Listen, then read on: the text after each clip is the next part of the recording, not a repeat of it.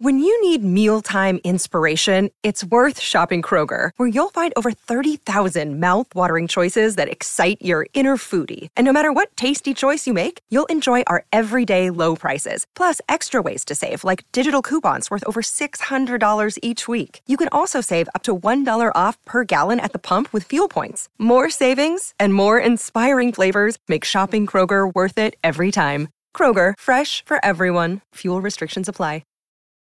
This episode is brought to you by Reese's Peanut Butter Cups. In breaking news, leading scientists worldwide are conducting experiments to determine if Reese's Peanut Butter Cups are the perfect combination of peanut butter and chocolate. However, it appears the study was inconclusive, as the scientists couldn't help but eat all the Reese's. Because when you want something sweet, you can't do better than Reese's. Find Reese's now at a store near you. Uh, good morning. I'm Hot Wings with a hot take.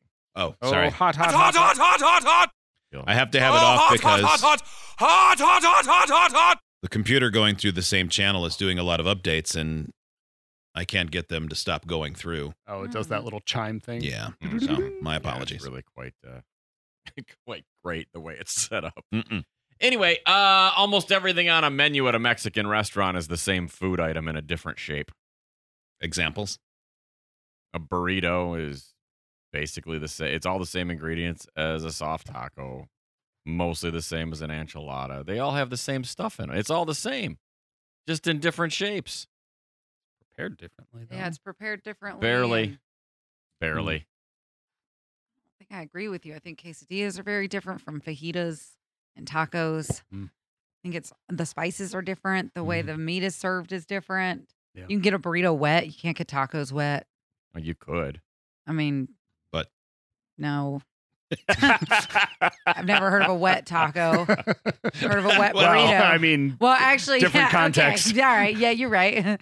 I like you that could, kind you of could menu. Mm. combine a lot of things on a Mexican menu, yeah. and it'd be basically the same thing. Like if I got a burrito or a taco, they're basically the same. I mean, so if you really, ordered a taco and they brought you a burrito, you wouldn't say anything? I'd probably roll with it.